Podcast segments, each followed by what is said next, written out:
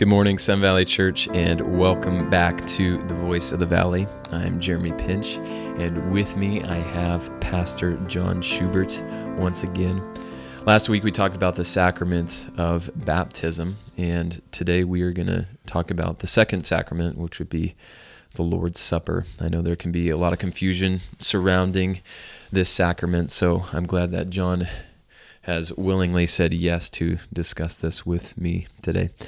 Um, when we often talk about the Lord's Supper, John, we we talk about it as the sign of the new covenant. What does it mean? What is what does the Lord's Supper mean when we say that it's the sign of the new covenant?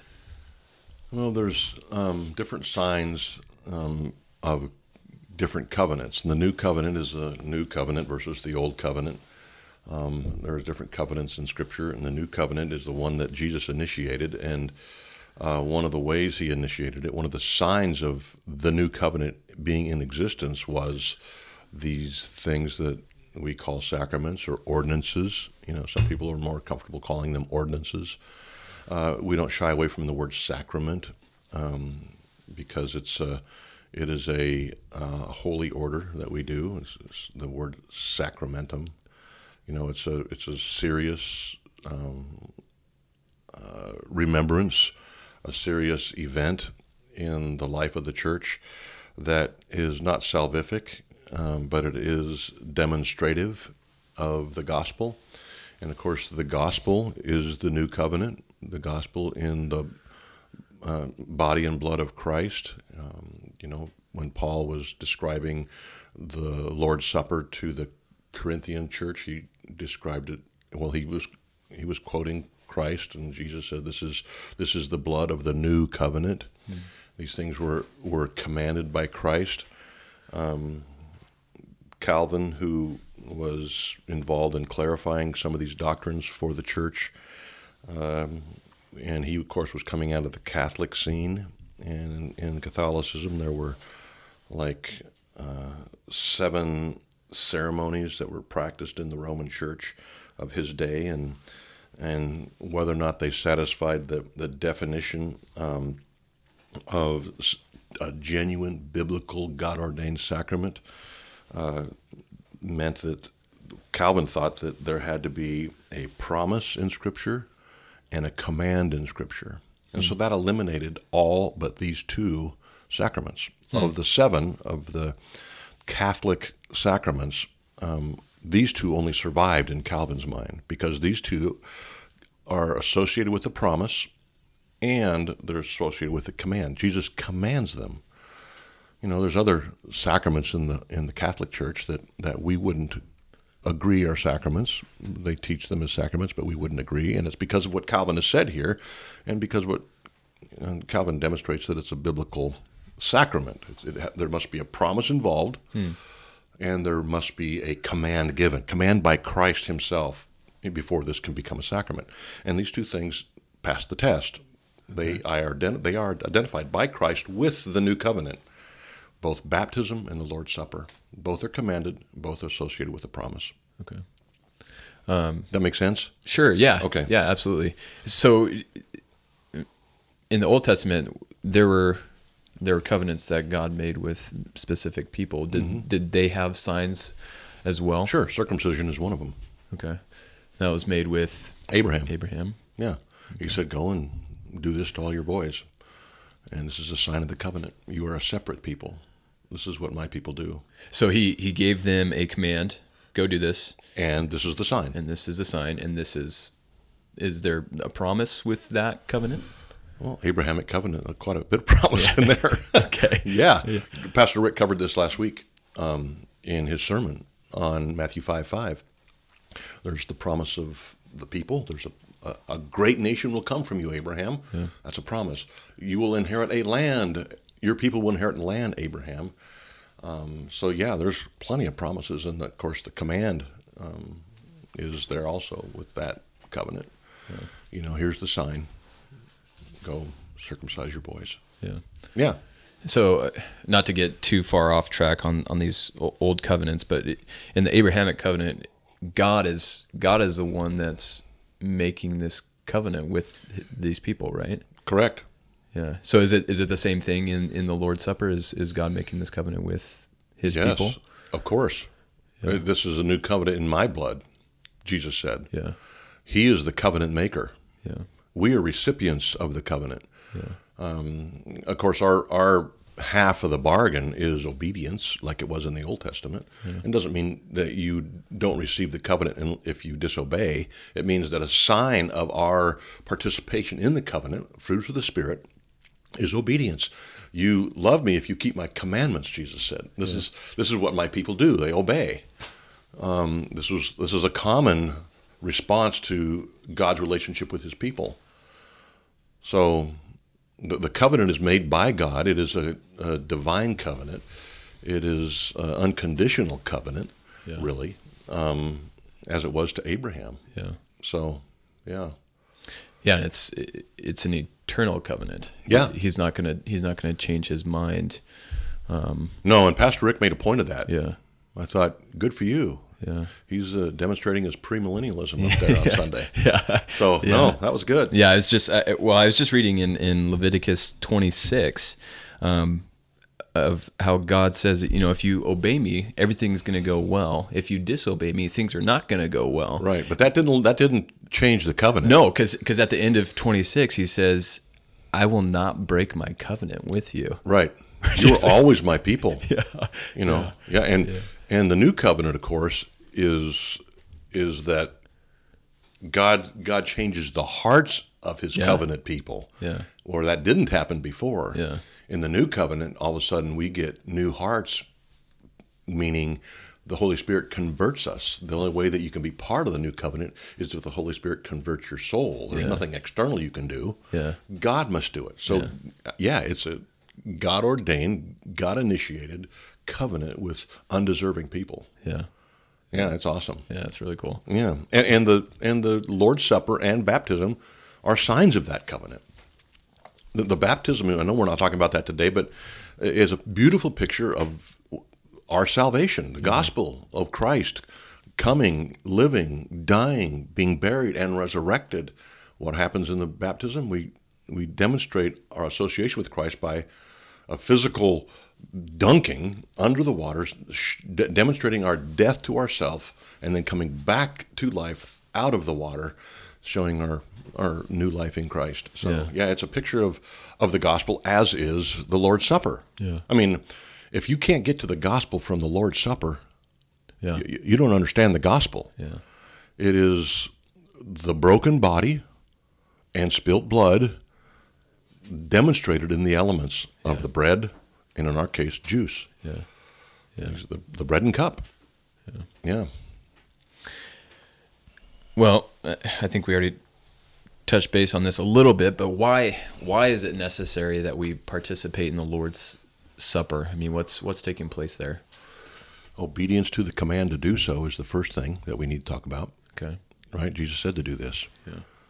This is what Christians do. When you gather in my name, observe the Lord's Supper. Okay. And so we do so. We we get together around the table and we remember the gospel. We remember, you know, it's not just a remembrance though. It's not. We're not. We're not Zwingliists who who Zwingli, Zwingli argued against Calvin that this was just a remembrance, um, or or Luther. I can't remember who his argument was with, but Zwingli said, no, this is just a remembrance. There's nothing else going on here but our memory. And the other reformers, Zwingli was a solid reformer, but he, he I think we disagree with him there on this minor point. Yeah. That it's more than just a remembrance. I think there's some spiritual nurture going on, some some a spiritual blessing, actual feeding on Christ. Uh, and I don't want to confuse that with transubstantiation. We're not saying we're physically feeding on Christ, as some of the Catholics would argue. Yeah. We're saying there's a spiritual feeding on Christ. The Holy Spirit attends us in that service in a way that He doesn't anywhere else. He comes alongside of the of the weary and weak Christian and builds them up in their faith and reminds them that the gospel is full and free to anybody who will confess their sin. And so that strengthens us for the battle. It reminds us of our dependence on our Savior, all sufficient Savior, and and then ministers to our souls in that setting. And so obedience, to answer your question, why do we do it? Because Christ commanded us to do it. And he commanded us to do it because he knew that we were weak. We were weak in uh, our, our spiritual endeavors. Uh, this is one thing that, that also the reformers pointed out. This is, this is why the command is an important part of the sacrament. And uh, to qualify for a sacrament, there had to be a command. Now, why did Jesus command this? Why did he require us to participate in the Lord's Supper? And I don't know how far this, down this rabbit trail you want me to go, Jeremy, but well, why do some people continually labor in uh, being in their battle with sin? Why is it they, that they can't ever seem to conquer sin? And then you ask them, when's the last time you, you participated in the Lord's Supper? Well, I don't remember the last time. Well, part of the reason we're commanded to participate is because in the supper, the Lord strengthens us for d- daily Christian life. Hmm. You need to be here when we're serving the supper. So, hmm. does that answer your question? Yeah. Command and benefit. That's yeah. why we yeah. participate in the Lord's Supper. Yeah. We're commanded to, and Christians obey the commands of Christ. And secondly, the benefit of participating. Yeah. We remember that we this is one body. You know, we're one body of Christ. There's one one body there that one Jesus one one body of Christ I'm not talking about the the spiritual body. I'm talking the mystical body. I'm talking about his physical body. There's only one body. Yeah. It's demonstrated in our one mystical body with Christ. We're we're united around these elements. This is what unites us uh, with other Christians around the world. Yeah. We believe what those elements represent. They're salvific. The body and blood of Christ, torn and spilt for us, is what saves our souls. Yeah. This is a common belief to all Christians. If you don't believe that, you're not a Christian. Yeah.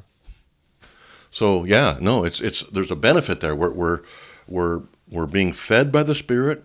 We're being reminded of our g- unity with the worldwide church, those who truly have embraced Christ.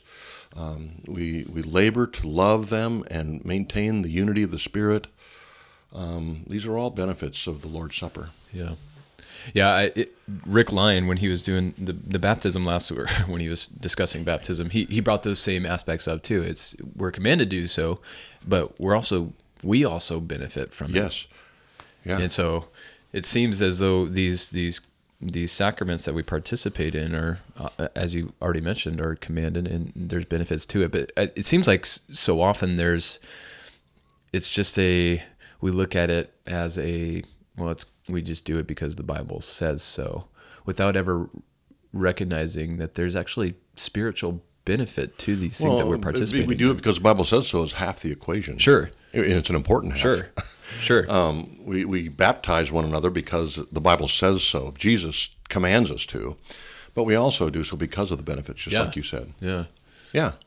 So I've been in numerous churches that don't celebrate the Lord's Supper why why is that why does that happen? Why is there so many churches that totally disregard um, how, how blunt do you want me to be? As as blunt as you well want my was one of my gifts. Um, yeah. if they're not celebrating the lord's supper they're not churches. They're social clubs. Well how? Why? Because one of the ways that you just you you uh, prove, if you will, that you are a church of Christ, that you are a, a gathering of believers, is you obey the command. Hmm. If you're not obeying the command to remember the Lord's Supper, remember these elements until I come, you're not part of the church. You're not a church. So there's there's three things that prove your church. You you preach the word. You you uh, practice church discipline, and you take the elements. Those are the three things, according to the reformers and the Puritans, how you prove you're actually a biblical New Testament church. You preach the word, and I think expositionally, you preach the word, you practice church discipline, and you participate in the sacraments. Yeah. You rightfully participate in the sacraments. You present Christ to your people in baptism and the Lord's Supper if you're not practicing the sacraments, you're not a church. Mm. If you're not practicing church, listen, you're not a church. If you're if you're not preaching the word, you're not a church. Mm. These three things go together. And by the way, Calvin made a big deal about the connection between practicing the sacraments and preaching the word. They must go together, which is why we labor to, when we present the Lord's Supper at like First Wednesday, um, we try to present the word at least in some way to to the body so that the word and sacrament connect. Yeah. There's not a separation. It's not some magical ceremony. Yeah. It is connected to the words of Christ in the New Testament, Yeah.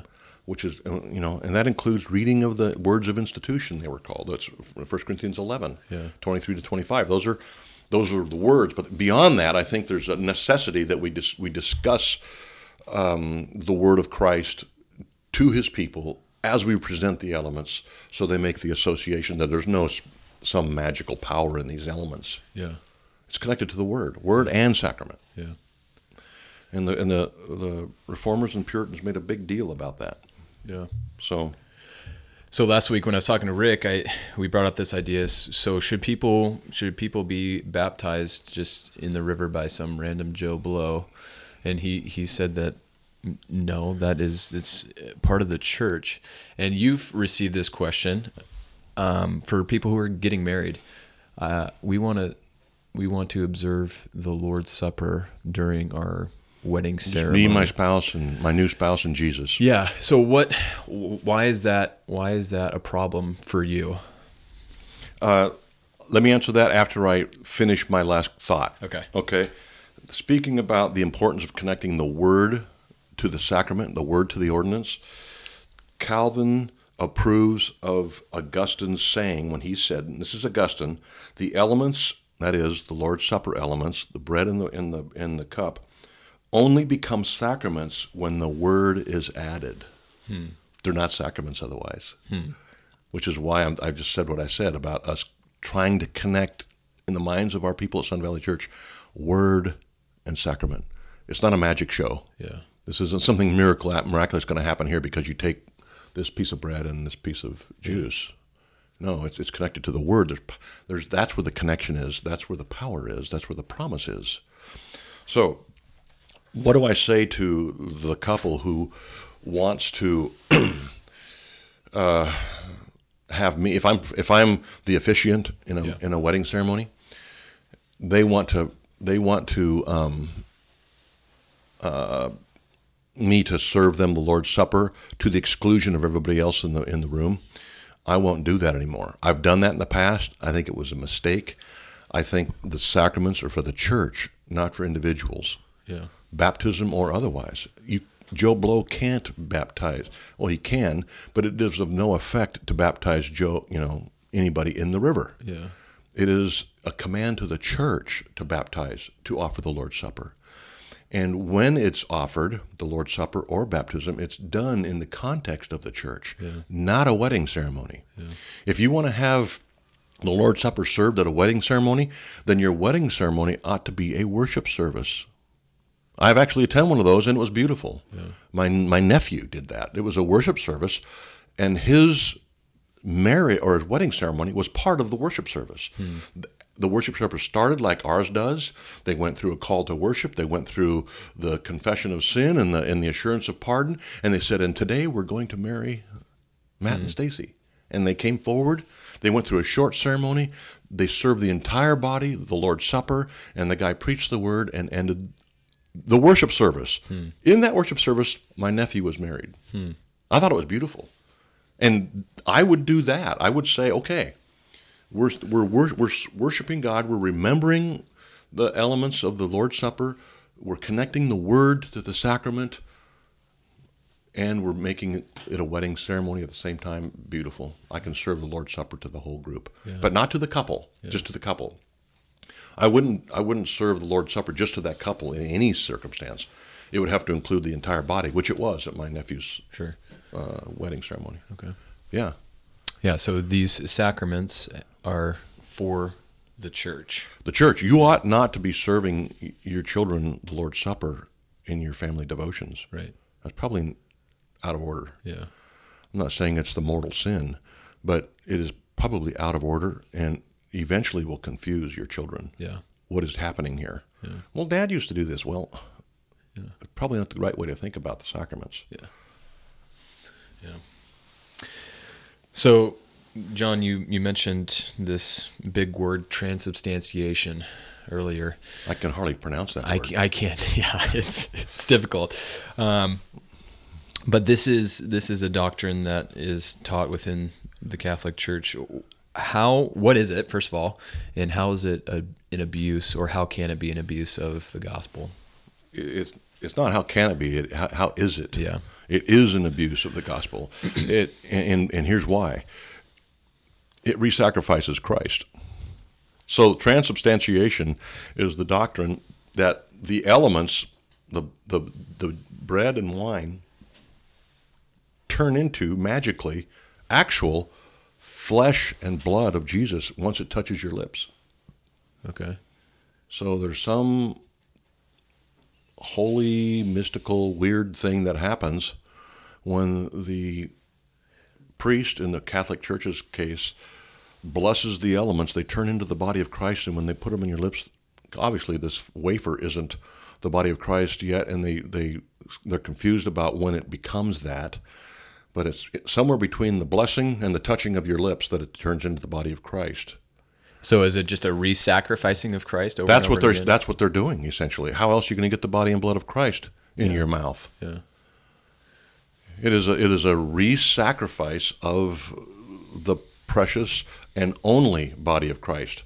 He had one body. Yeah.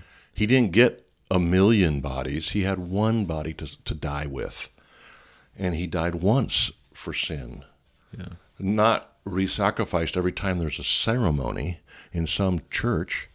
No, that is not the case. Not only is it weird, but it is an abomination of the doctrine we we hold to be dear. Christ was sacrificed once for our sins, for all time, Yeah. not every time we show up together. Yeah. And, and, and besides the fact that it's a repetitive thing for the sacrifice, what's it say about the first sacrifice? If it's not sufficient for our sins, Right. it wasn't sufficient? Right. Well, if it wasn't, then what did Jesus mean in John 19 when he said it's finished? Yeah. So there's So a is- lot of problems with transubstantiation. So is that is that um, uh, another form of, of works righteousness? I guess is is by taking this you are earning salvation through that. I guess. I, I don't know exactly how Catholics think about it. I, I can see how you would get there with with um, transubstantiation. I would guess that it's probably more about uh, the the method of forgiveness. Okay. You know what I mean? Yeah. I, I'm, Yeah. I think there's a, a, maybe a nuance difference between what I just said and what you said.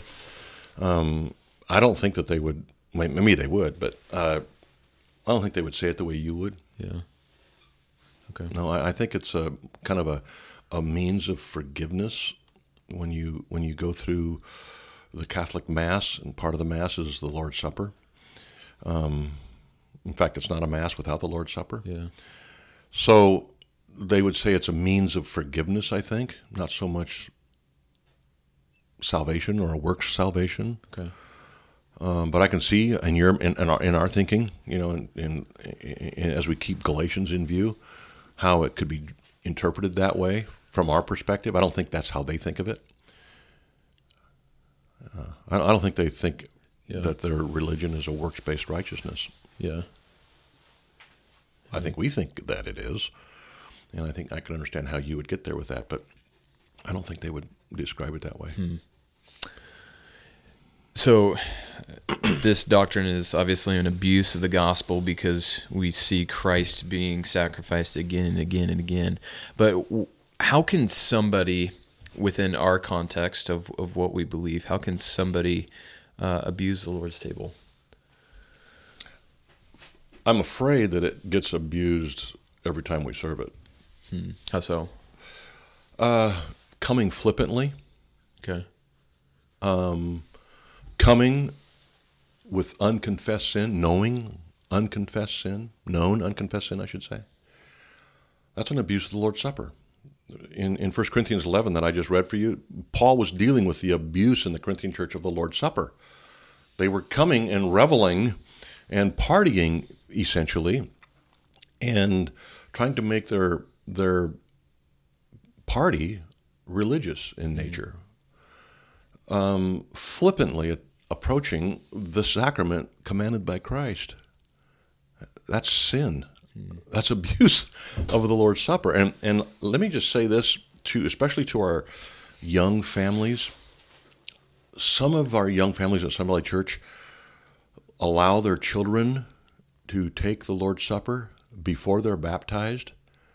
I think that's a chronological mistake. Um, because and and uh, and a mistake in a few other ways too, including teaching your children what is the point of the sacraments and how we associate with the body of Christ. These are elements, the Lord's Supper and baptism, reserved for the body, the, the visible body of Christ. Um, and so, our, our view of entry into the body of Christ in a visible way is baptism, not the Lord's Supper. Yeah. And so, to allow your children to participate in the Lord's Supper before they've been baptized, I think ultimately is going to confuse them, confuse those who are watching and participating. Some of our families are very careful about that, and I know for a fact because they've told me this is intention. They're intentionally withholding the the the Lord's Supper from their children until they've been able to uh, express their faith um, in rational terms, uh, in personal terms, um, so that they're ready to be baptized. And then once they're baptized, to move that into that next obvious step of spiritual growth and blessing to the Lord's Supper. And I think all of our parents need to seriously think about this. Um, it is an, a teaching opportunity. It's an opportunity for you to explain to your children the gospel again every single month when they are asked to wait or told to wait until they've understood the gospel and claimed Christ publicly through baptism. Uh, I think that's really something that our parents ought to consider. Obviously, we leave it to the parents in our church. We do not uh, fence the table to that degree.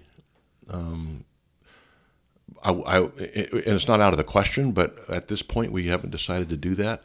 And, but we do hope that parents would seriously think about what I've just said Yeah. um, for the sake of your children's understanding of the gospel and their role in the church and their view of Christ and understanding of Christ and his church.